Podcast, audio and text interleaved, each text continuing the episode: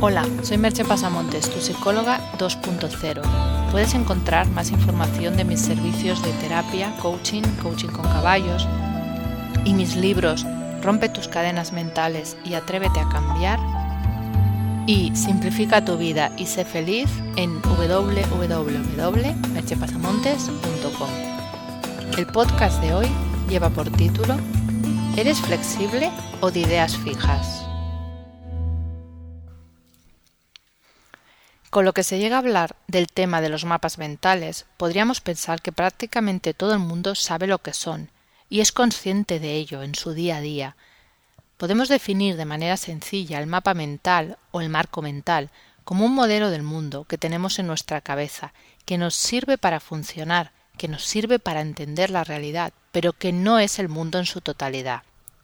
Es decir, con nuestras experiencias y conocimientos elaboramos un modelo de cómo es el mundo, cómo es la gente, qué es lo importante, etc. y lo usamos para entender la realidad. Pero hemos de ser conscientes de que ese modelo está constituido por nuestras creencias, no por verdades absolutas, y que otras personas tendrán su propio modelo del mundo.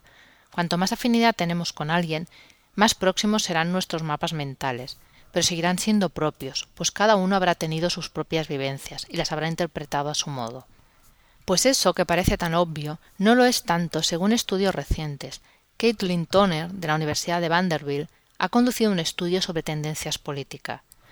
Para ellos pasaron un extenso cuestionario a 500 personas. En él les preguntaron de manera exhaustiva sobre nueve puntos políticos controvertidos, como la salud, inmigración ilegal, aborto, ayudas gubernamentales, ley electoral, impuestos, tortura y el papel de la religión en la política.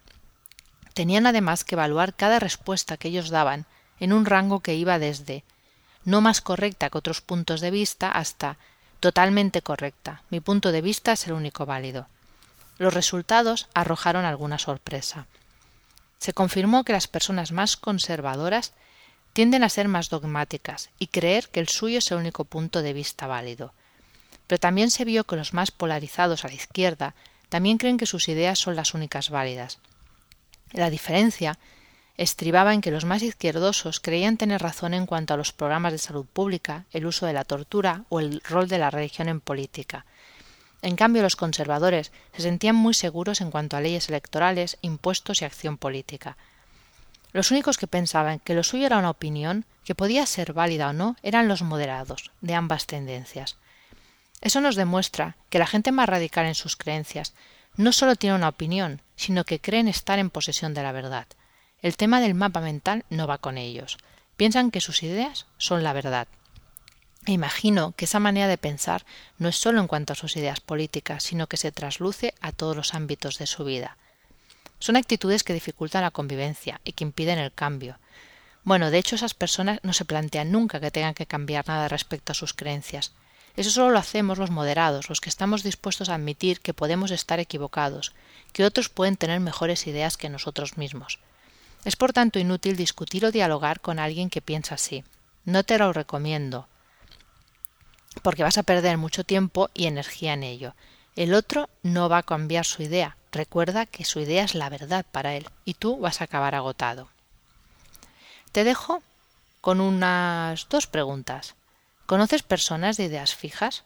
¿Cómo es interaccionar con ellas? Puedes encontrar más información sobre el hablado en el podcast en www.melchepasamontes.com. Hasta aquí el podcast de hoy. Te espero en el próximo podcast. Bye bye.